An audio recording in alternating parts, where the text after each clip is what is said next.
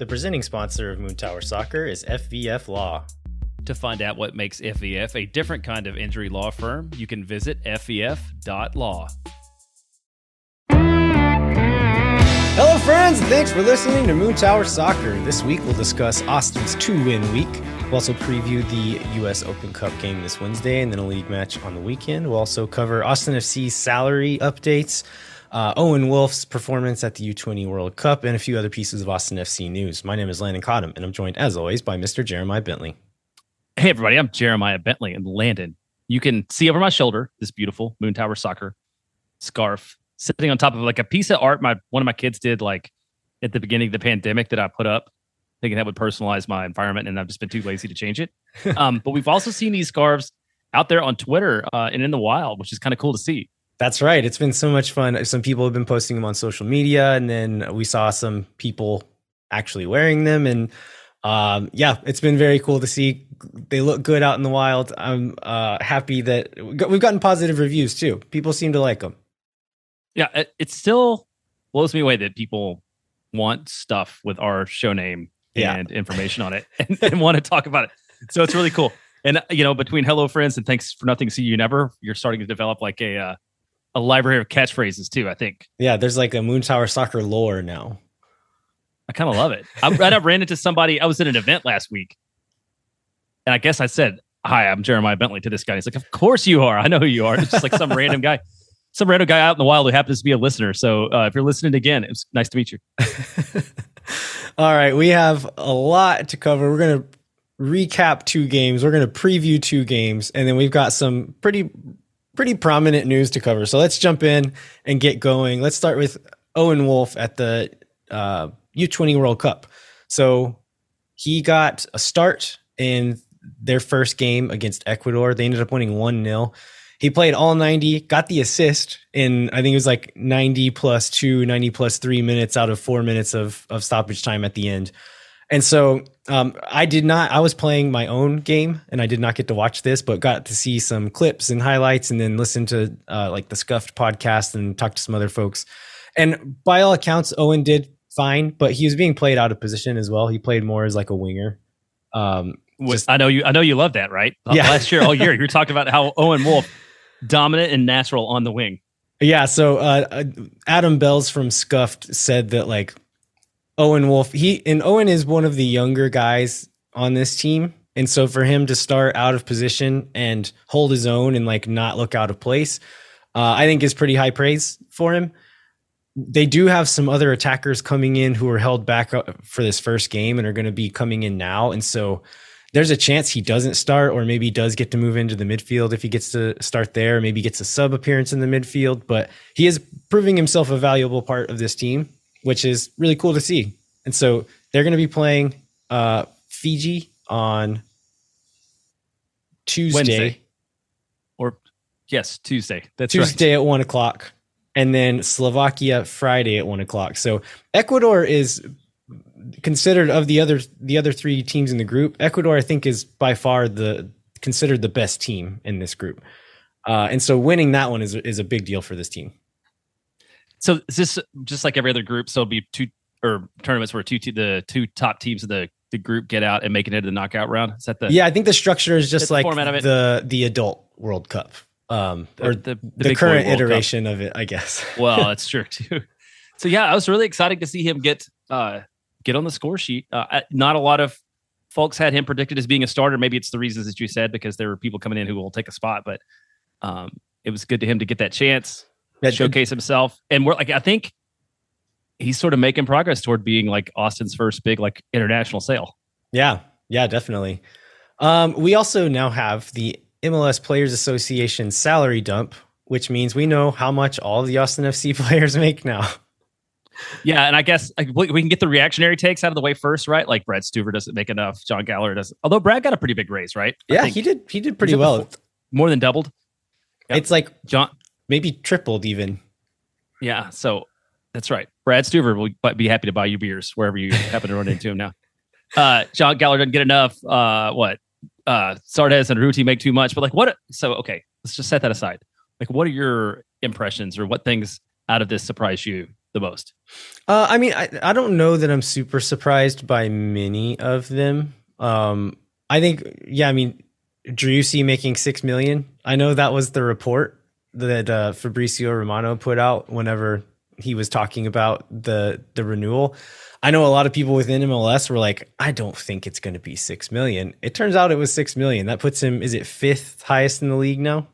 I believe that's right. Oh, and speaking of fifth, Austin was also fifth highest in the league in total payroll, which I was a little bit surprised by too. Overall, adding up all the salaries. Yeah, and so like this came out before this week's two wins, and so I think people are a lot more negative about these numbers, uh, and I think there there are reasons to to be upset about some of them. I think a positive we can take away from this is that Austin is is being ambitious, right? Like we kind of expected them to be, and we figured they would kind of sneak into that top third at some point. But so to be that high on that list, even though maybe they're not making uh, the best decisions with the way they're spending some of this money or not hitting on all the signings. Uh, the fact that they're willing to spend it, I think, is encouraging. Yeah, and one guy that I think really exemplifies that was this uh, Radovanovic making what six hundred thousand in base and six ninety two in guaranteed compensation. Um, like Austin's got a lot of money invested in defenders, including a guy like Jhohan Romaña that's not even around. So it's nice to see that even with a total amount of money total amount of money Austin had spent on center backs that they were still willing to to spend big, relatively big on a guy like Radovanovic and bring him in because it was a position of need. Yeah, I mean that's what it costs to get somebody who's going to come in and start. So yeah, that's that's great. Um, talking about the guys who got contract extensions, Diego Fagundez was at like 400, 450, making over a million now. Julio Cascante, uh, I think his was pretty low, between three and four hundred thousand maybe. He's on uh, close to seven hundred thousand now. Um, Brad Stuver was on 150, I think, on 430 now. And then John Gallagher, I think this is the most surprising one to me, is he signed this, I think, two or three year contract extension. Uh, I think he was on just over 100 last season, just making 300,000 now. Um, and that was, we kind of predicted that. Like, it wouldn't be a super high number. A guy of his age who's moved around a lot that he would maybe take a little bit lower number for a longer guaranteed contract. And it looks like that's exactly what happened. So, all things considered, relatively speaking, he's still making pretty good money and has that guaranteed for the next two or three years. And so, uh, I, I understand why you make that compromise, but it does still seem maybe a touch low. Yeah, it does. And uh, the other the other things that are low and they're at the at the bottom of this list and are just a testament to how if you pull these roster positions off right, they could be so valuable. It's Owen Wolff, Dani Pereira, uh, both on 100,000 in base and like less than 120 guaranteed, which we know because of being a homegrown and being a Generation Adidas player um, is what you get on that contract. But it just shows how valuable those extra designations can be in terms of output because obviously Austin has got a lot out of those two guys so far this year and even going back to last year on for basically no money. Yeah, I, I, also saw a lot of hand wringing online about Gyasi Zardes' number. This is kind of what we thought it was going to be, though, right? Yeah, absolutely. It's not a surprise at all on what his number was. Um, we knew he was going to take a little bit of a pay cut. I think this is right. A little bit of a pay cut from last year. Still, guys, what, 11 years in the league, consistently produces double double figure goals. There's no way that they were going to be able to get a player with that pedigree for much less than this. Yeah, I I I'm not that upset about the number. I think the number, like as we've been saying, like he's looking like he's aging. I think the number that I am maybe a little bit concerned about is the length of his contract and not so much the amount of his contract. Yeah, and this will get back to this is a point I'm gonna I had written into the notes for I think the second game, but I did see people talk about uh, how much he's making per goal, and like the guy scored two goals this week. Like he's had a good week. Could we just be happy for Gyasi right now and not not not not, not keep being as negative as possible. Yeah. All right. Jeremiah, read this next piece of news you have in the list because I don't actually know what it means. I was going to ask about this next piece of news and see if you even understood it. So I think we get it here. So Sebastian Driussi was named the EA Sports FIFA 23 MLS Team of the Season. My son had to explain to me, Jackson, that this was a big deal. So I think there are, I think it's only eight total uh, Major League Soccer players that make it onto that list. And so he was, yeah, he was one of eight players selected for the team of the season. So it just shows the recognition that he continues to get uh, across the league. Um, we've also been hearing some whispers over the last few weeks about Dani Pereira potentially getting a call up to the Venezuelan national team. They have some friendlies coming up in the United States. Uh, do you want to go over some of the things we've been kind of hearing with potential of that? Yeah, and this is very much a from a guy who knows a guy, but the second guy is somebody who's very is definitely in the know. So, as you mentioned, uh, Venezuela is going to play in the United States during the June international break, so June 15th and 18th. Uh, and it seems like there's a pretty good potential that Dani will get a call up. Um, so there's a possibility he'll get to play for his national team because, I mean, this is a, such a big news because his legal status continues to still be pretty questionable because of him being an asylum speaker, asylum seeker, and we believe that he still can't travel outside of the United States at all, um, with very limited exceptions. We've we've seen him, we saw him not be able to go to Canada. I think last year, right? And yeah. he has been able to has been able to play in Canada this year, but um, there's a lot of, a lot of questions about this and the dysfunction of the Venezuelan government and political situation does not help at all with this. Yeah. So the, the fact that they're going to be playing here in the States, it would allow him to go and do that. Um, again, like good for him, just like a guy that like we're emotionally invested in now.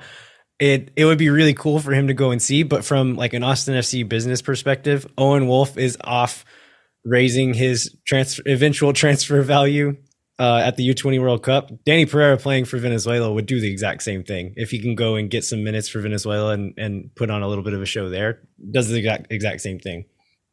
Yeah, it does. Well, except for with his uh, current visa status, it may be like impossible for him in the yeah, if he can't to, leave the country anywhere else. Yeah, so maybe a bit of, of selfishly good news for Austin FC fans that he may not be able to go anywhere else for a while. But uh, yeah, cool news anyway yeah, it's, it's cool. It's cool to have a guy with the potential to be a full national. Um, and it would be exciting to see him get in, get in even in those friendlies, no matter what it might mean long term for Austin. Uh, last little bit of news we'll cover is Austin FC 2 got another loss uh, at home to San Jose Earthquakes 2.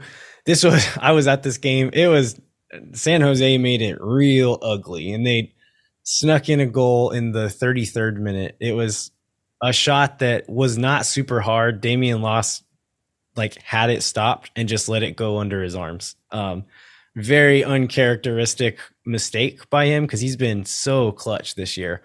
And so you could tell he felt really bad after the game. But uh, outside of that, I mean, San Jose did a great job defending Austin and really limited their chances uh, going forward, and then would just try to break on them and do something afterwards. So San Jose really didn't get very many chances in this game, um, but neither did Austin.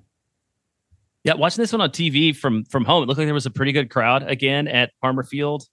Uh, looked like yeah, a bunch I of think... kids got into it with some of the San Jose kids. you know, yeah. share a little bit of that. Yeah, there was like a, a huge gang of like I don't know nine or ten year olds, and there was at one point a little boy with a luchador mask on flipping the double birds to one of the San Jose players. And it was one of the most glorious things I've ever seen. But they were all like leading their own little Murga section, doing chants and stuff. And it was really cool. Like it was just like a moment where I'm looking at like when these kids are like 25 and have grown up like in this culture watching this team and like they are they start having kids and raising them like that's a really cool thing to think of, like having Austin FC have that much history and these kids that have grown up in the culture of it. It, it was cool to see. Um, yeah, San Jose, there's a kid on that was starting for them that plays on the U17 national team with Micah. And fans, he was the right back on their side. So he was, the fans were kind of yelling at him. He starts chirping back at the team or at the guys in the stands. And so it was, it was a show all around, even if the soccer on the field wasn't too great. so you could continue to say it's a pretty seems like a pretty good value in terms of entertainment. Oh, absolutely. Uh, yeah, absolutely. For the cost, the price, the atmosphere. So yeah, whether they're winning or losing, it's probably good to go check that out when you get the chance. Okay, Jeremiah, we have so many games to talk about. I am my brain is starting to to become too full, and I'm almost certainly going to make mistakes on this, but we have we're going to recap the Sounders game and the Toronto game. Then after that, we're going to be joined by Eric Krakauer, who's going to be the play by play for the game against Houston on Saturday. He's going to help me preview the Open Cup game midweek, and then the Houston game on the weekend. So uh, let's take a quick break and we'll come back with all of that.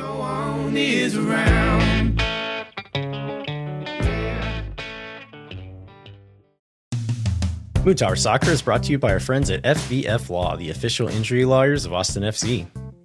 FVF is a different kind of personal injury law firm dedicated to community, transparency, and client education. You can go to FVF.law to find out what makes FVF a different kind of injury law firm and why understanding your legal options can dramatically change the outcome of a case. Once again, that's FVF.law. Amplify Credit Union is a member owned financial cooperative that served the needs of Central Texans for over five decades. Amplify's team lives and works in the community, making them experts on how members can achieve their financial goals. What makes Amplify different? No bank fees. Amplify is the fir- first financial institution in Texas to put an end to bank fees. In 2022, Americans paid almost $8 billion in overdraft fees alone. Millennials pay an average of $336 a year in bank fees, which worth see game tickets per person per year. You'll pay none of those bank fees with Amplify Credit Union. Amplify membership is open to any Texas resident. Learn to trust your bank again at Amplify Credit Union. To learn more, go to www.goamplify.com slash moontower. All right, we are back. We're going to start off with the midweek game in Seattle against the Sounders. Austin FC picked up an maybe unexpected 2-1 win on the road against the best team in the West. Uh, Jeremiah, were you surprised by this one? How are you feeling going into this game? I was floored by this one. It, you know, there was so much negativity around the team, around everything, and knowing that Roddy was going to be out, and with these other injuries going on, and with how Seattle was doing, you know, I don't think anybody had much expectation. I remember like asking myself, it was even worse staying up, you know, for a nine thirty kick on a Wednesday night to check it out. Uh, and the first half, you know, the first part of the game was uneventful, but at the same point in time, I'm like, well, at least Austin's not getting run off the field. Like it, I think uh, almost from the beginning, it seemed like maybe this was going to be a night where things got a little weird, and maybe Austin would manage to pull it out because I don't think that I don't know. The next goals ended up really in favor of Seattle, like long term. But you know, at some point, I went from thinking like, oh yeah, we're going to get blown out to, oh, this is going to be competitive and maybe something good. Maybe we'll have a couple wonder goals and something good will happen. And it, it didn't take too long. They, they did not look out of place. Yeah, most of that XG, know, a lot of their shots did come in the second half after, especially after uh, the second goal went in. I think they switched into kind of like desperate attacking mode, which a team that good, like we're already getting some opportunities. If they throw everything they have at you and you're just trying to hold on midweek on the road, like they're going to get some chances. But overall, Austin did a a really good job early on. Um, I think defensively and just like creating a few chances here and there in the first half, and then once they did go ahead with that second one, did a decent enough job bending and not breaking against a really high powered Seattle team. Yeah, so just to kind of talk a little more about stats wise. So Seattle gets 60% of possession, 13 shots to six in favor of Seattle. Both clubs had four shots on target. X goals, like we said, was 2.3 to 0.6 in favor of Seattle, with the vast majority of coming of that coming sort of 70 minutes and on as Seattle just threw everything forward. Uh, you you said you wanted to talk a little bit about the Austin defensive shape. I think I can.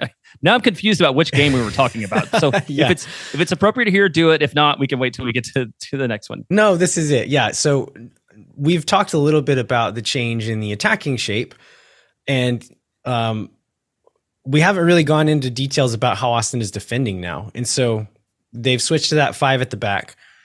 And we've always kind of we're still in like in the attacking end, we're kind of in the same shape that we were when we were defending in a 4-4-2 before. But now the defensive shape really is three center backs, two wing backs going all the way back, and then uh, two central midfielders, and then kind of three forwards leading the press. And so throughout, I mean, even last season and this season, Austin have generally defensively been pretty soft through the middle. They've been pretty easy to play through most of the time.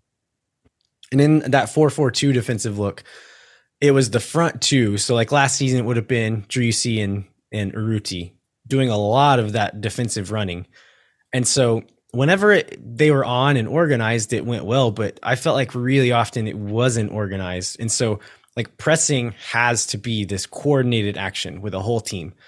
And if everyone isn't on the same page, then you you get pulled apart pretty easily, and that happened quite a bit. And so defending in this back five look, it is kind of more of a mid block, meaning like they're not always pressing so high. They're using those three forwards to put pressure on center backs, like not allowing them to have um, really easy passes long or in between lines or anything like that.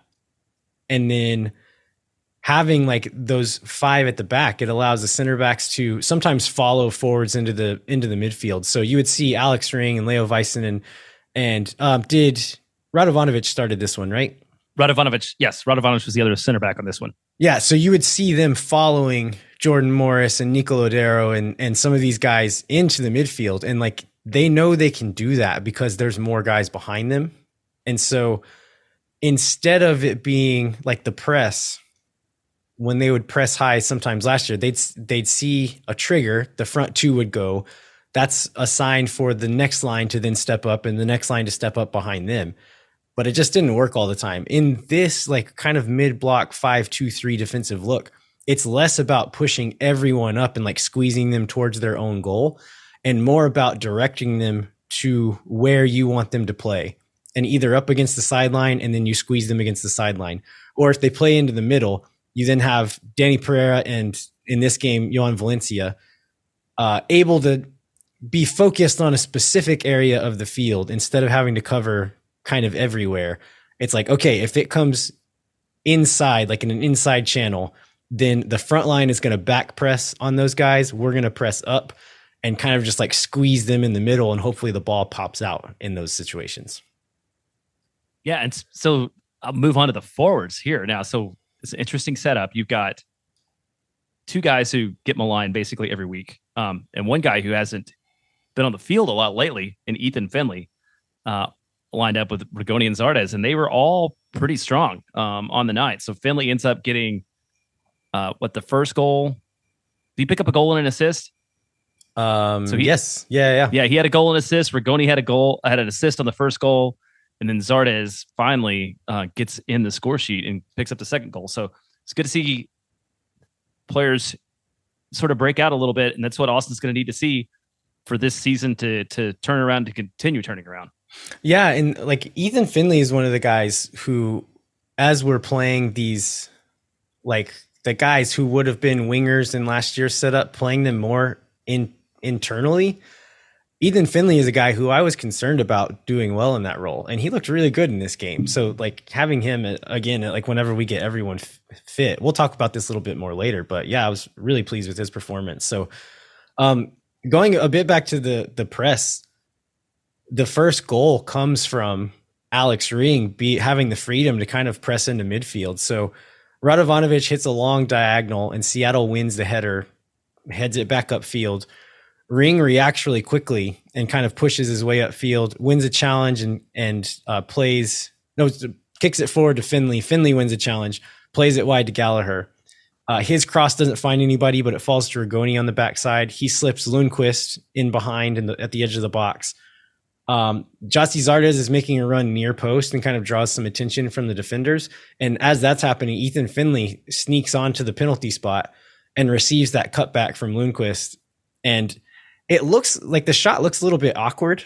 It's kind of stuck under his feet a little bit. And so it like looks maybe like kind of a scuff shot, but once you watch it on the replay, like he, he did exactly what he was trying to do and just a really well hit shot right into the far post. Well, it looked like he the, the the main thing he was trying to achieve out of that was to get the shot off quickly. I mean, that's what I got because like it doesn't it doesn't spin long at his foot. He doesn't really set up right. He just like the ball comes in, he turns, he puts a foot on it, and and it goes into the goal. And I think that seemed to be his priority was like getting it off in the space that was available. Um, maybe not lining it up for like the most powerful shot that he could have made. Yeah, but it, yeah, it was it was hard enough and placed really well. So really good goal by by him. Uh, the second goal comes in. Oh, I don't have the minute written down here. Do you know that off the, the second goal's fi- 57. 57th minute. So um, this one is like a little, I don't know, not like a super well worked or sophisticated goal, but they don't ask how, they ask how many. And uh, this one starts with a wide ball to John Gallagher, Ethan Finlay, run like as we've seen these guys doing a running behind in that inside channel. Gallagher slips in behind uh, Finlay takes it to the inline and just chips one into the box and finds Zardes' head for the goal. And so it looks, I don't know, like I said, it's not super well worked. There's not a lot you can point to. But if you watch Zardes' movement in the box here, it is good. Like I'm not going to say it's like brilliant or like a genius thing, but it's it's a little example of like the little things that Gyasi Zardes does well all the time. And as he sees Finlay's going to set up for a cross, and he just kind of like floats back onto Yeimar's back shoulder. And so it's like, okay, when I make my move, I know this guy can't see me. And that as Finlay sets up for the cross, Zardes starts moving past Yeimar, and it works. Like Yeimar doesn't doesn't see him sneaking past him when the ball falls in between. I think it's Lodeiro and and Yeimar there in the box.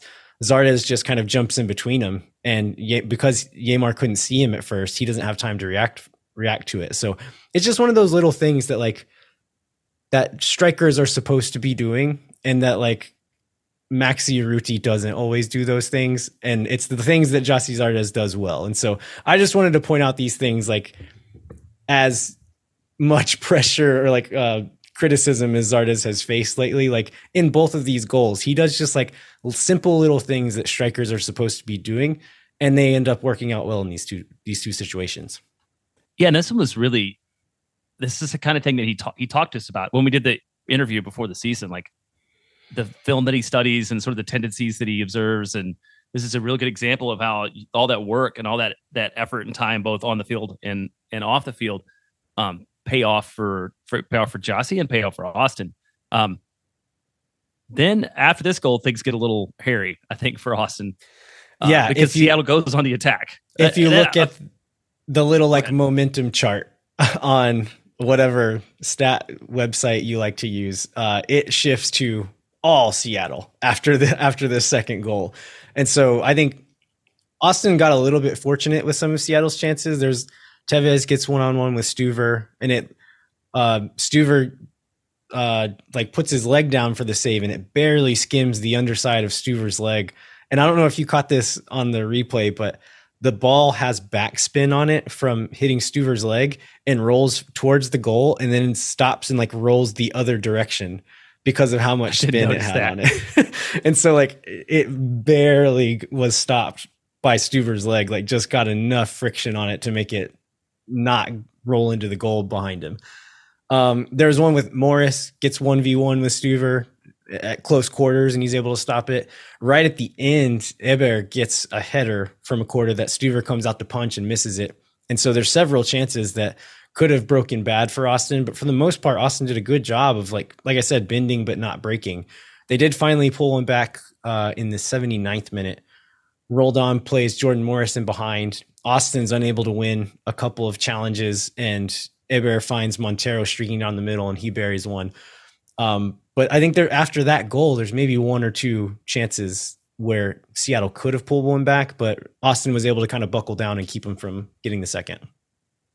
Yeah, I think you you covered those. That Morris shot and that Héber shot were both after that, and those were the two big ones. I was a little bit surprised to see that Seattle only had four shots with what I mean, four shots on goal. Sorry, because um, it seemed like Stuver was really busy uh, all night, and I guess maybe some of those some of those didn't result. Some of those didn't end up being shots on goal, but I would have I would have thought he made more saves, honestly, than than what ended up on the stat sheet.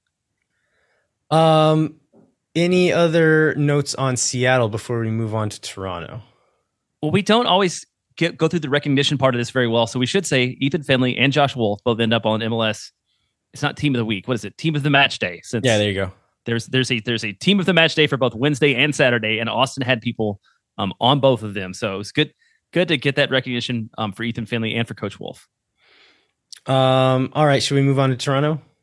Let's move on to Toronto. All right, so this one was two in a row. I think that's officially a streak. No, I I believe it is. You did you see the Major League? You, the movie Major League? Did you see the memes from? Oh, from that yes. People were posting online. said we won yesterday. We win today. That's two in a row. And I think it's I think the line is if we win tomorrow, that's called a win streak. So I think you might have to win three in a row for it to be a streak. But who who knows? Who's going to be the final arbiter of that? uh, so yeah, Austin ends up winning this one. One 0 um, was the final score line. It felt like it should have been uh, a bigger a bigger win than that, right? Like Do, do you have this? Yeah, we have to read read off the stats here. Yeah, let's do that because you're right. It was not super even in the stats. 62% possession to Austin. Austin outshoots Toronto 16 to 3. Shots on target were 2 0 Austin. So a lot of inaccurate shots. And then the X goal was 1.2 uh, to 0.2 in Austin's favor. So statistically, fairly dominant performance.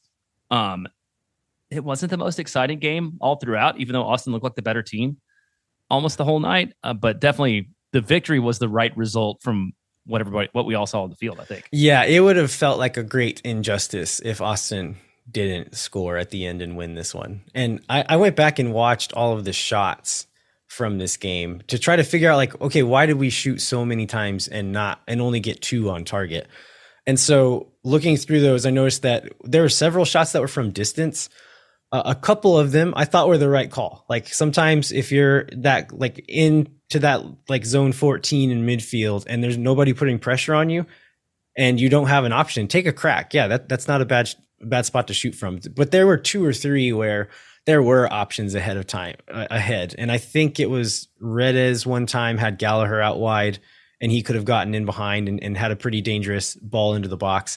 And then another one, maybe Dani Pereira. I think he had two long shots. One of them I was fine with, and the other one, I think he had some options where he could have played someone in.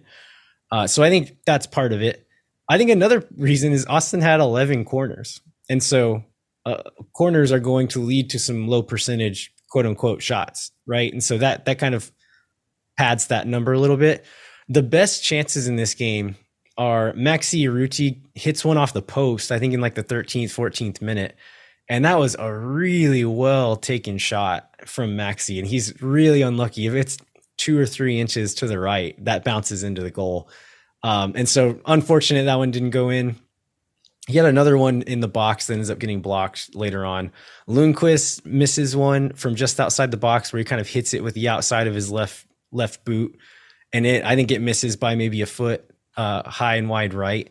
And then Rigoni gets a free kick from kind of a diagonal angle that um, hits off of the side netting just outside the post. So some other options, some other like really good opportunities that did not count as shots on target, but were still dangerous. Yeah, yeah. The woodwork was definitely uh, a key key player in this one. Um, Nick Lima hit the woodwork too, but it turned out to be okay when once he did that. Yeah, so, the result of the play had to be okay. so the goal finally comes in the uh, so a ball gets cleared from a set piece. I don't know if it was a long throw or I don't remember exactly what it was, but just as the clock ticks past 90 minutes, uh, the ball gets cleared all the way back to Stuver. Valencia gets it off of Stuver, carries it upfield, plays a big diagonal to Lundqvist on the left hand side the pass is a bit behind him, and then his touch kind of brings him back away from goal. And Richie Laryea comes in really aggressively, and Lundqvist feels the pressure and turns on him and is able to step up into space. And because we still had all those numbers up from uh, from the set piece, he decides to go ahead and just take a cross from there. And so um, the first ball is headed straight up in the air by a defender. And then watching this one back, number 19 i think is a 20 year old guy who's maybe they're like left wing back or somewhere on that left hand side but the ball goes up in the air. Nick lima is getting into position to get under that ball. And number 19 just steps away from him and just like walks two or three yards the other direction. I do not know what this guy was doing. I think maybe he thought johnson was going to come out and challenge for it and he was going to give him space to do that but he ends up not challenging nick lima. And i think nick lima expecting contact ends up turning around and like getting ready to to brace some contact, which is why he's facing away from goal when the ball comes to him. And he does like the no look backwards header that ends up hitting off of the bar, falls onto Zardes' head, and then Zardes does really well to place it just out of the reach of a defender waiting on the line there. Yeah, and then can you explain what Julio Cascante is doing this whole time? I mean, he's laying on the ground. Yeah, this is this is an important part, which I think it plays a role in this. So the first ball that Lundqvist plays in, Cascante comes diving in for, like right through the middle of the six yard box, and that defender gets his head on it and, and pops it up. Julio falls on the ground after diving, and then just stays still, just freezes, which you could say like maybe he's going to get in the way, but it ends up being like pretty key to this, like A, I, so number 19, I said was walking away from the play. I think he expected Johnson to come out, but Johnson could not come out because Julio Cascante was laying in between him and where the ball was going to fall. and so I think that affects part of it, but also like had I don't I didn't watch back to see if he was onside or offside, but I don't I think he would have been onside anyway, but you could see a situation where like if he were offside at any point and gets up and is seen to have interfered with Sean Johnson at, at any all, point right? in that time, yeah. That maybe they call that back. And so the fact that he just lays there, he is an impediment to what the defenders are trying to do. Uh, is not moving, so he can't be considered interfering, and then ends up like kind of second hand playing a part in this goal. Yeah. Yeah, that was cool. And then, and then he pops right up right after the goal comes. There's this great picture that somebody took of like all the Aussie guys celebrating and all the uh, Toronto guys all pointing, all at yelling other, at each other, all yelling at each other with just the biggest grin on Julio's face uh, for for for what what came to pass there. So yeah, was a Zardes finished. Um, maybe not the most exciting match, but the results are all that really matters. So Austin ends up picking up a so it's a six point week. Uh, Austin goes from 12th to 9th in the Western Conference. And, you know, not far off, I believe like six, seven, eight are all bunched within maybe a point or two points ahead of where Austin is. So, um, in decent shape now. It doesn't take doesn't take long to turn it around. Josh Wolff talked after the game a little bit about um, momentum and sort of feeling that that coming. And uh, one other thing on momentum I thought was interesting uh, that I noticed is like this is another one. I don't remember when this happened last year, but it's kind of another one. I feel like the crowd willed that goal to happen, right? Like there was just it's like this energy that just kept building up and building up and yeah. building up towards like they were like willing the team to score, uh, and it it did come to pass. Yeah. And so there was this. I was gonna say there's this really super sweet video of like all the players sitting on the field and like what it doing doing I love you baby right uh, yeah. after the game with the fans, which was a great relief. Yeah, that was nice. You could tell they were enjoying that one. Um, so let's talk about some of the rotations here. I think this is worth mentioning too. So we saw uh, Rodney Redes, Maxi Urruti, and Ethan Finlay start up front. Then Nick Lima started as the right wing back, Jon Gallagher on the left wing back, and they rest, um, and they rest Lundqvist to as a starter. Nick Lima had a really good game. Uh, uh, that goal aside, I thought just like as that wing back role, it's a spot where with with the wingers playing so high, it's just uh, another thing. Talking about Finlay in that inside role, Lima playing this high flying wingback thing. I was not super stoked about. Uh, he he had a great game. Yeah, he did. If if if you can trust FotMob as a source, this was this was his best game um, on the year. They gave us seven point eight on that one, which was uh, the only other one that was close was the Vancouver match back in April. So yeah, he he looks strong. Um, uh, Sofiane Djeffal gets the start in midfield alongside Dani Pereira, and then the, they pulled Dani.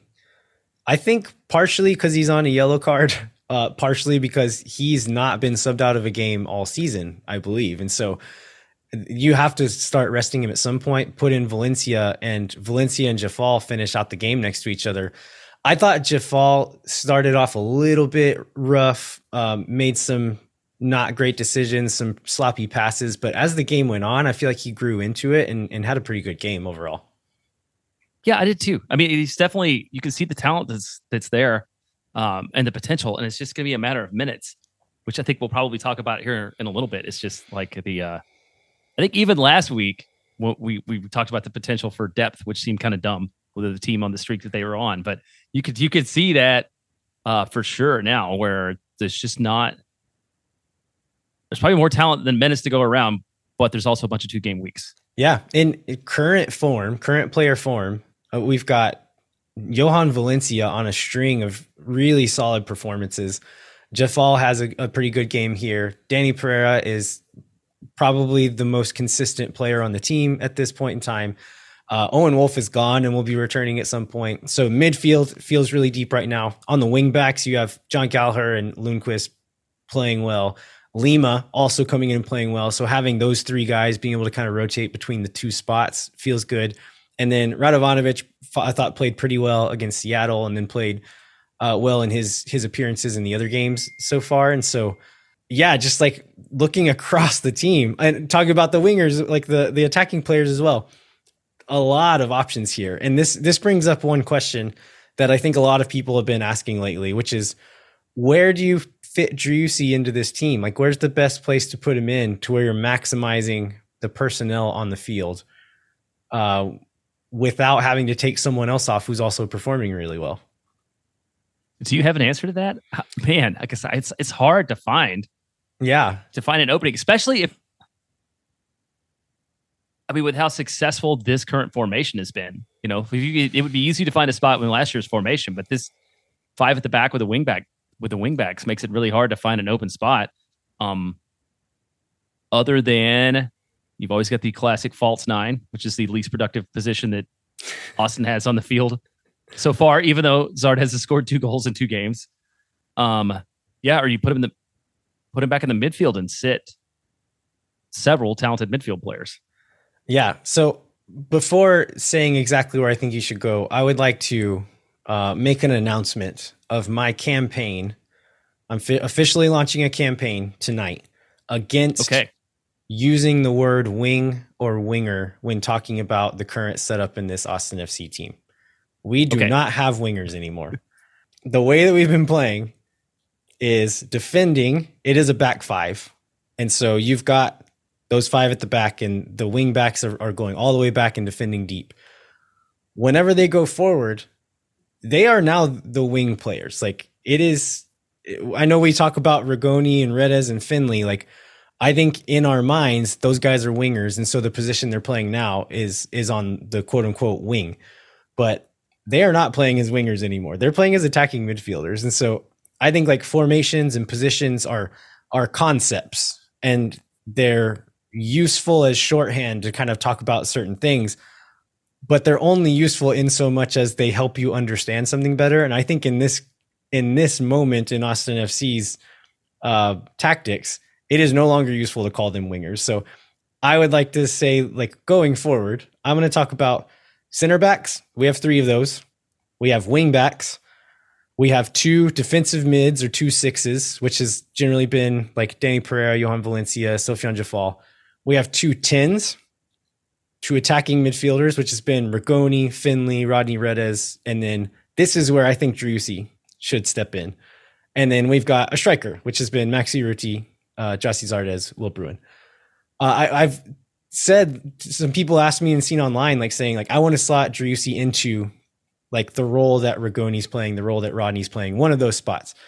And I've the response a few times has been like, "Oh, I don't want to play Driussi on the wing." And I was like, wait, he's it, there's not like watch where these guys are standing. Watch if you go on like FotMob, SofaScore, any of these things where like their average position are, they're playing internally as attacking midfielders, and so it is it is the same position, the same spot on the field where he scored however many goals last season. And so I think it is the best spot for him. I think the dilemma is when you have Driussi, Rigoni, uh, Fagundez, Finlay, Redes, all healthy like how do you get your best 11 on the field? Yeah that's gonna be that will be what a good uh challenge to have. But you i mean Driussi's part of that 11 no, without a doubt right? Like Absolutely, he's not the yeah. guy that you're looking for minutes for. Yeah and I, I i think in like over the like the long arc of the season this usually takes care of itself right? Like guys get hurt guys need to be rotated uh guys are out of form and aren't playing well. So i think as Driussi works way, his way back into fitness, he'll probably be a sub. He's not going to start his first game back, and so he'll be the guy that sits out.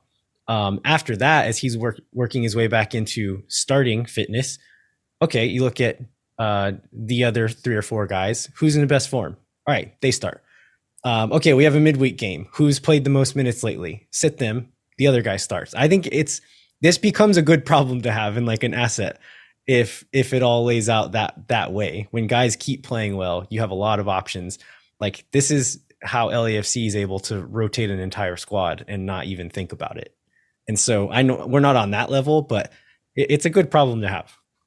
Yeah, and a lot of those guys are they're not playing 90 minutes game in and game out, right? Even because if they're they're deep enough where you get 65 or 70 and, and then you rotate the next guy gets it. I thought it's interesting. I noticed there, during the midweek that uh, what Josh Wolff stopped calling him two week games. He what is it? Start calling them two two game weeks. They're just weeks. They're just weeks. Yeah. They're just weeks because there's so many of them.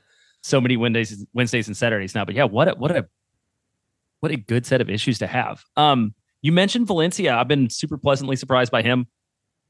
I'd imagine a lot of people have been, but you know, notably he's started progressing the ball a little bit. Yeah. You know, he's not like he's he does it at the right time in the right place. Um, so he's he's been a lot better over the last few weeks. So again, that's another spot where you're super deep and um, you just got you got a lot of players and a lot of a lot of players who deserve some playing time.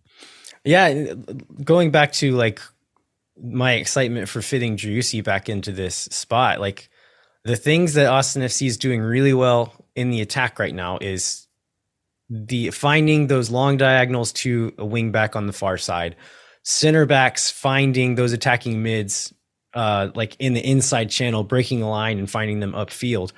That's been Rigoni, Redes, Finlay receiving that ball kind of on the half turn, turning and driving. Like we've looked good in that. Imagine like everyone else playing that well, those little mechanisms, those patterns working really well, but it's Driussi on the other end of it. And him turning, starting an attack and then crashing the box, or him being the one arriving late on the box in the backside. Like that's a great thing to have. And so I've I've heard some people say like we need to change the formation so we can get um we can get Driussi, Rigoni, and Fagundez on the field at the same time. And I would be very hesitant to shake anything up too much right now as far as like the structure of the attack because I feel like it's really clicking. I know we didn't score uh, enough goals against Toronto, but I think things are clicking right now. I think we just plug and play with these same positions, these same structures until it breaks because it looks really good to me right now. Yeah. So, do you, what do you think we'll see on? I guess this you'll get into this in the game preview. Like, what do you think the lineup looks like on Wednesday? Yeah, I don't know. I mean, honestly, I think I think you put out. I think it's less about, in my mind anyway, it's less about like form, like factoring that in some, but mostly like who needs rest, who can go the most minutes in this spot, and like strategizing it as far as uh, rest and legs go, as opposed to who's gonna like like prioritizing the Houston game or the Chicago game. I think you just say, okay, these guys have played a lot. Maybe we rest them because there's, like we said, there's so many guys playing well that I don't know that I have a preferred 11 right now. It's like, who can play the longest? Okay, you start. And then they come on. Uh, the other guy who has been playing a lot and maybe can't play 70, 80 minutes, only has 30 minutes in his legs, comes on as a sub, and then that guy starts on the weekend. That's the kind of the way I'm looking at it. And I wouldn't be, that's I would imagine that's how Wolff is thinking about it too, but I could be wrong. One other thing before we get out of this week, so Dani managed to pick up the yellow card in both of these matches, which yeah, for at four for dissent. so Dani again knocking on the door of yellow card suspension, which is another reason why it's good that there's lots of people playing good minutes because I feel like the fifth is coming at some point. Yeah, yeah. I, I, I I'm not happy he's getting these cards because of the way he's gotten them. It, before it would be like reckless fouls. That's how he got most of them last year. I feel like his defensive game has improved so much that he's not putting himself in that situation anymore. But he's also like stepped up as a leader a little bit. I think he feels the responsibility to to be that leader on the field, which maybe leads to him yelling at the ref a little more than he should. All right. Anything else before we move on, Jeremiah? No, I think it's ready. Time to move on. All right, we will take a quick break. We're going to be right back with Eric Krakauer to preview the U.S. Open Cup match against Chicago and then the MLS match against the Houston Dynamo. Moon Tower Soccer is brought to you by Covert Ford. The Coverts have been meeting the needs of local car buyers for 114 years because of their service, financial expertise, and support after the sale. In addition to supporting car buyers, Covert's an important part of the soccer community and an official automotive partner of Austin FC. Right now, Covert Ford has a hot deal. A 2023 Ford Bronco. Stock number PLB 27534 is available for a sale price of $36,408 plus tax, title, and license. With tax, title, and license down payment plus first payment of $3,238.83, this Bronco could be yours for just $478 a month over 36 months. I really like the look of those Broncos. Uh, if you are in the market for that particular Bronco or any other new or used vehicle, be sure to check out covertford.com. Moon Tower Soccer is brought to you by Sage Wilson Realty. Thanks to Sage Wilson Realty, we'll be giving away two tickets to an upcoming match. So fill out the form in the show notes to enter for your chance to win. Again, this is made possible by Sage Wilson Realty. If you or someone you know are in need of Sage real estate advice in Austin, talk to our friends at Sage Wilson Realty. Be sure to check them out online at sagewilson.com. All right, we are thrilled to be joined by Eric Krakauer. Eric, how's it going? Good. Uh, happy to be on. Thanks for the invitation. Yeah, absolutely. So you were the play-by-play commentator for Charlotte last year. Joined the Apple TV crew this year. Uh, how's how's it been going? How's it different from just calling one team every week? Uh, well, number one, it's been terrific. Uh, I actually just posted something on Twitter the other day saying it's a dream. It really is a dream. You know, when you get to travel the country, visit different stadiums, and call soccer games for a living there's not much to complain about. Maybe some turbulence in some of the flights that we've had. Other than that, it's been smooth sailing. Um, just a great opportunity to be involved with this project, which I think is great for the league. Um, and you know, in a way, you get to know the league a little bit better because not only are you calling the games, but you're getting to meet fans from uh, different teams. You get to meet the the people who work uh, in the clubs, you know, people that you don't often hear about, communications people, um, content people. Uh, so it's it's a great it's a great opportunity to get to know the league and the people who drive it forward.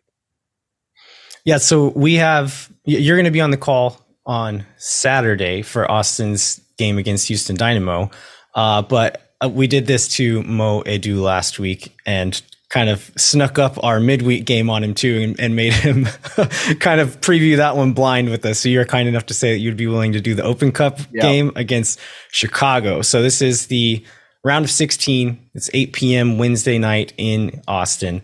Uh, the winner of this game will play the winner of Houston Dynamo versus Minnesota. And so Chicago beat uh, Chicago House AC. Is that what the first team was? And then St. Louis City in uh, the next round to make it to this round. Um, so doing okay in the cup, but they're currently sitting second to last in the East. They fired their manager a few weeks ago, uh, brought in Frank Klopas, a guy deep ties with the club, and had a, a brief new manager bounce, which led to them beating St. Louis City twice, once in the league, once in the cup. But then they had uh, a loss, I think, right after that, and then uh, the most recent was a w- wild multi red card three three draw against Atlanta. Um, what I just like broad strokes. Like, what do you think is going right and wrong at at Chicago right now? Well, I think I should start by saying that I was surprised that Ezra Hendrickson was let go of so soon. Yeah. Um, if you look at some of Chicago's results this season, they were edged out by their opponents, and a lot uh, of those results um, went askew in the last few minutes of the game. Uh, you take either ties or losses, you add a point or or, or three, um, and they would have been top side of the table. So it just shows you how quickly a campaign can change in this league because of parity. So I thought he was hard done a little bit. We saw the the manager uh, bump or bounce with Klopas coming in. Obviously, a guy who knows the club inside and out. I think that since he's arrived, we've seen a better version of Shaqiri, uh, which is clearly important considering that he's the best paid designated player in the league. Um, and I would add that, you know, if you look at that roster top to bottom, I think they have a competitive squad. You know, I love Gutierrez. I think he's a really uh, interesting talent, a kid who plays with a lot of confidence um, and pulls off something special in various games. So I believe they're a team that should be doing better than their standings show. Yeah, so you mentioned Gutierrez. He and Chris Brady are two 19 year old academy products who are starting most games for them. Brady every game, and Gutierrez has pretty much solidified himself as a as a every game starter at this point. Those guys not place for place, but replace two young guys that left this last year, Gaga Slonina and uh, Jhon Durán. And so, like, you see these young guys coming in, and also just kind of some holes in other spots of, of the of the roster. It, I agree that like maybe Hendrickson was a little bit hard done by with with kind of what he was given, and also if you're going to hire a guy that's inexperienced as a head coach, you should be willing to give him a longer leash than that. But um, going forward, like you, you mentioned Shaqiri with uh, Brian Gutierrez and him playing next to each other. It, early on in the season, they weren't playing at the same time. Now, next to each other, it seems to be helping out both of them. Do you think Shaqiri has has started to like be pulling his weight this season? Well, look, I think it's too early to tell. He's had a few good games. Slow start to the season. Um, you know, he's an interesting player. I used to cover him at Lyon. Uh, he was there for about half a season before he was plucked from there uh, by the Chicago Fire. And he's just, and his entire career, having watched him play his entire career, number one, I think he's always played better for Switzerland than he played for his clubs. Bayern Munich, the same.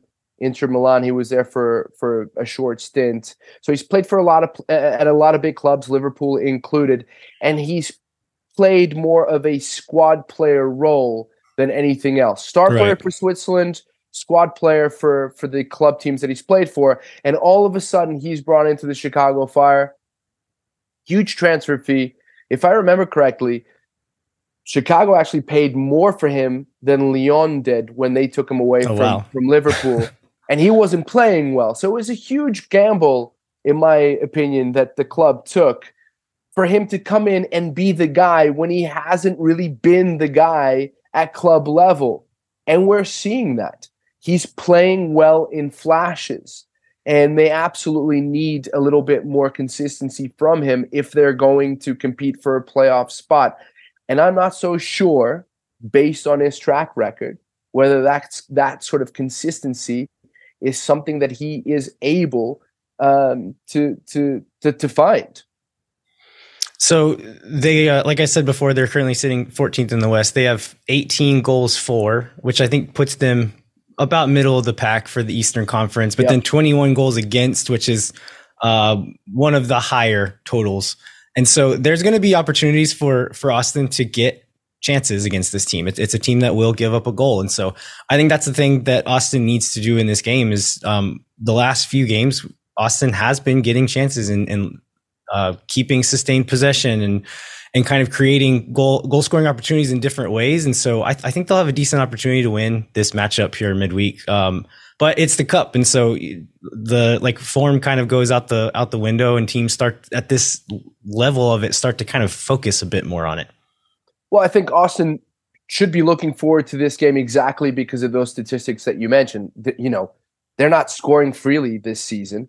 Uh, what is it? Eleven goals, or maybe a, a few more than that so far this season uh, for Austin in league play. Oh, uh, I can't Something remember right now. 13, 14 at most. Um, the good news is Zardes all of a sudden found a scoring touch. You know, game winning goals in back to back games. Let's see if that you know translates into cup play. And then against Houston, uh, Fagundez is back from injury. You know, injuries have been have been a real factor for Austin this season. So I actually think that they have a very good chance of coming away with a result against Chicago. Uh, you mentioned Houston. Let's move on to that game. So the Dynamo actually sit 10th in the West just behind Austin. They had a really hot little stretch there for a while and were looking really good. And the last four games in the league have been a draw, two losses, and another draw. Uh, they had, I only had some red cards that, that led to maybe some of that form. Um, but in general, like, what do you think is working and not working for this Dynamo team? I think Ben Olsen has um, essentially brought a lot of structure to the team this season uh, defensively in particular. Uh, you know, they've not conceded. I think they've conceded just one goal at home this right. season, which is uh, and that was with I think nine men on the field at the time. Yes, I- I- exactly. Um, you know, I called one of their games. It was a win against Inter Miami, and I was really impressed with the diligence in their defending, but also in the way that they did create scoring opportunities that they simply couldn't put away. Daniel Steres scored the winner in that game. He's a center back playing as a right back this season. And I got a chance to speak to, to Ben Olsen a few weeks ago, and he really emphasized how important bringing defensive structure was to that team. And he was essentially hoping that things in the attacking third would improve. You mentioned four games without a win. I think the most important results out of those four are a draw and a loss at home when they'd won every single game at home up to that point. Uh, so the big question against Austin is whether they are able to find that defensive solidity and some firepower in the attacking third to get the job done. Yeah, so head to head all time between these two teams is Austin with four wins, Houston with two wins, and there's been no draws in this in this matchup. Uh, generally, there's been goals in it as well. So with the Dynamo not giving up many goals, that's going to be something for for Austin to, to maybe be a bit concerned about is making sure that they score when they go there. I think, like I said before, this does catch Austin at a good time. I uh, the last time they played, I think it was the first game in an eight game winless streak in the league for Austin. Uh, it was not a good time for them. They're playing much more confidently, playing much better at this point in the season, and so I think it does catch them at a good time. Um, hopefully, with Houston on a, on a downward turn, Austin on an upward turn. And this is when these games start to count, right? The Copa Tejas, there's not equal number of games. And so the first game didn't technically count towards the Copa Tejas standings. This one counts. All of them count from this point forward. And so the stakes will be a little bit higher. Uh, and yeah, hopefully Austin will come out kind of firing and be able to get something out of this one. I'm just hoping for a fiery affair. I want this to feel like a derby, if you will, like a regional rivalry. Uh, so when this popped up in my schedule uh, about a month ago, I was very excited about it. I, I like uh, the stadium in Houston. Uh, I think that it, it's kind of like tight, and the, the the the fans are on top of of the action. Which now that they're attracting more of them, given that they've had more positive results, uh, can become a little intimidating of a venue for for for Austin, and we saw that in the in the first uh, game that they played against each other, the the two 0 game. The good news for Austin is if you look at their results this season, home and away, there's not too much of a discrepancy, right? They're not a team that you know like like last season was doing really well at home and away from home was sort of well, they were actually pretty good away from home compared to the rest of the West. Yeah, uh, and given and given the way how uh, given the way traveling in MLS tends to be very, very difficult.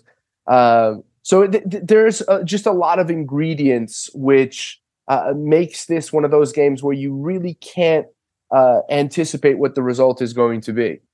Yeah, I think the last time I don't know if this last time Austin went to Houston, but the last game I went to there for Austin, it was like a midday, like I don't know, two p.m. kickoff or something, and it was in the high 80s, and Brutal. so not a huge crowd there. Maybe with this this later kickoff, and like you said, they have been drawing better crowds this year. Um, hopefully, that the atmosphere will be good.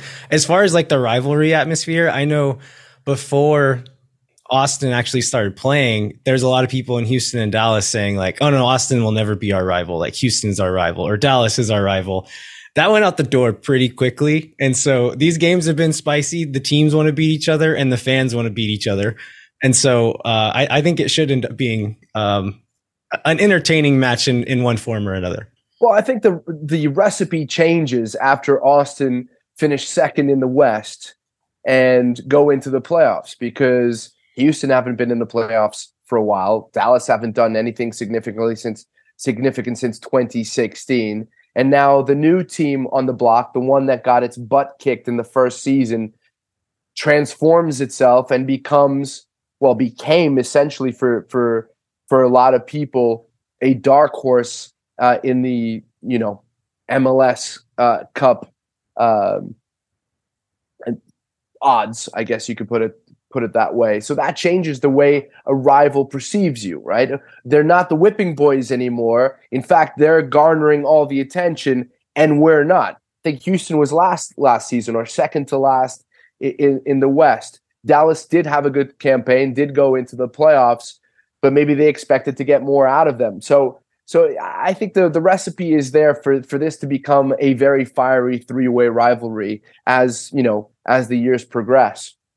Yeah, I totally agree. Um before we wrap up, is there any have you been to Austin? Have you called a game in the stadium at all? I haven't. I Maybe. haven't been there, you know, uh so we'll see if I get a game in Austin anytime yeah. soon.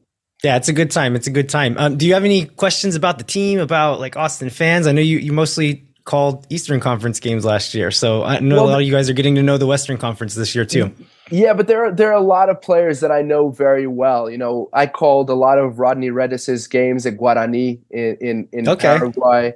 You know, I know Rigoni well from his time at Elche, and I actually um, said publicly uh, what two years ago that Rigoni would be a really good signing for an MLS team, and I've had egg on my face for a long time. He's actually been a bit of a, a, target for a lot of the MLS talking heads, but we are slowly starting to see the exciting player that a lot of people believe that he is and could be in this league. So I'm I'm I'm looking forward to seeing those two guys click on you know or fire on all cylinders because they have a lot to offer and they're so different from each other. You know, if you play Rigoni on one side and Rodri Redes on the uh, on the other, Redes much more direct, much more of a hard-working, hard-nosed winger, whereas Rigoni has really good feet. You know, silky touch. Neither of whom is a scorer, and I think that hurts Austin. But if if things start clicking and then you get uh, Fagúndez back, and all of a sudden Zardes starts scoring, scoring goals. If Driussi comes back, we haven't even mentioned the fact that Driussi has been out what four games now. Yeah, and the results like are, are, taking a turn for the positive.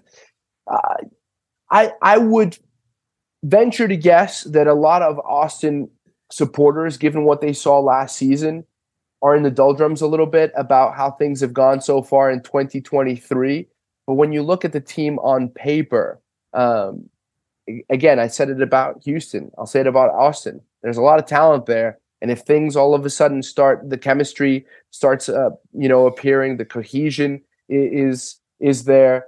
This is a team that can still make a lot of noise this season. Yeah, Rigoni and Redes have both really turned a corner in the last handful of games, and it, uh, with Redes especially, man, like it's this is like Rigoni was still new relatively to this team. Redes has been here, and all of a sudden he's he looks like a changed man. I don't know what it is, confidence, a change in the role that he's playing, but he really has turned it on. You know, um, one thing one thing that I'll say, I don't know, you know, for time, I don't know how much time you have. But, oh, you're good. Uh, but you know, you know, I, Lloyd Sam, who's who's uh, my co-commentator, a guy, um, you know, that I've been working with in Charlotte, and we're very lucky that MLS decided to keep us together. We're the only the only partnership that remained intact. Everybody else was sort of split up. Um, I've learned a lot from him in terms of the, the, a player's mentality, you know, and and the ups and downs. I mean, I knew about these things. Obviously, I've been around soccer my entire life, but when when you work with a guy who has played in the Premier League, but he's also played in USL, you know, he's also played in in in uh, the championship in England. So essentially, the different divisions. You get a different perspective about the highs and the lows that players go through, and how adaptation sometimes takes takes time. You know, it's a completely different culture for a guy like Rodri Redes. I think somebody who lives on the East Coast and moves to Texas has to has to go through an adaptation period. Um, so hopefully we're going to start seeing this from from Rodney consistently, and the same uh, for Rigoni. And, and you know, you asked me have questions for you. How are you guys viewing the team defensively? You know, because it just seems that there's a lot of shuffling going on there. You got a player down with a with a ACL rupture. Players playing on opposite flanks. How are you feeling about how things are going in the on the back of the team? Uh, I I think that is getting better as well. And uh, like Alex Ring has stepped in and done a great job as a stand-in center back. We now have Alexander Radovanovic, the new Serbian guy, is at starting fitness now. So we have him, Leo Väisänen, who's been really good this year, and Julio Cascante is fit again and able to start games. And so we're to a point now where we have four guys in this three man center back crew that we can rotate in with these midweek games. And I'm comfortable with any of these guys starting at this point. Yeah. Uh, Adam Lundqvist did wasn't even making match day rosters at the beginning of the season. He's been one of the best players in the last two or three games for us. And he'll probably start against his spot. former team. Yeah. Yeah, he's been great. And Gallagher, I mean, Gallagher all the way through last season has been really good as too. So it's like a spot where historically we've been very thin at center back. And we're at a point now where we have four guys that I'm happy with any of them starting. And that's just, it's a new feeling here in Austin. you know, I was very disappointed that it didn't work out for Romaña uh, in Austin. I know, man another guy I knew well. He, you know, he he played with at Guarani with with Rodney Redes. There actually had been a lot of interest from from Brazil before he he went to to Austin. Um, and at at one point when Cascante goes down, you start to think that it was a bad idea to let this guy go, even though he didn't hit the ground running. But maybe he would have. Uh, it, but but you know, hopefully he's happy. He's happy with the move. So uh, yeah. all in all, I'm really looking forward uh, to this matchup. All right. Well, as you mentioned before, you're going to be on the call with Lloyd Sam uh, on MLS Season Pass on Apple TV. Eric, thanks so much for joining us, man. Uh, thanks for having me. Appreciate it. Anytime.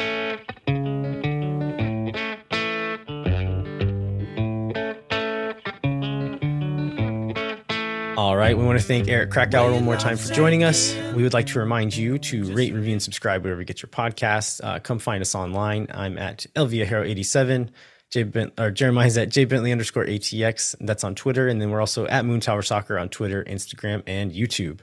We'd also encourage you to sign up for the Patreon where you can get uh, beautiful Moon Tower and Swoon Tower patches uh, or the uh, Moon Tower Soccer scarf.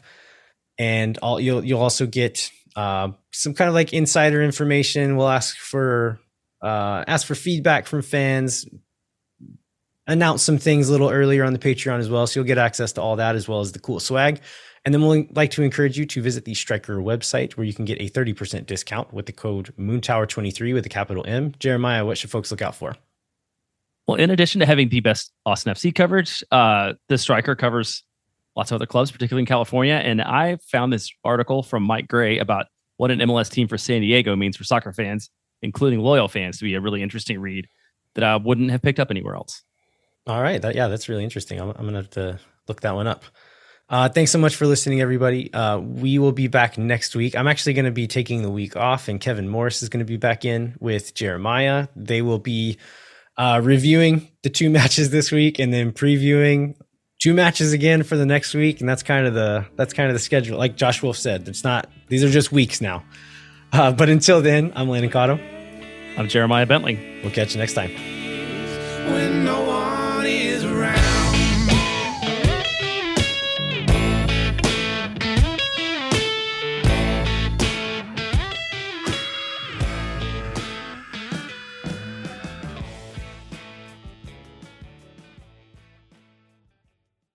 Thank for nothing, you never. La gente. Oh my God.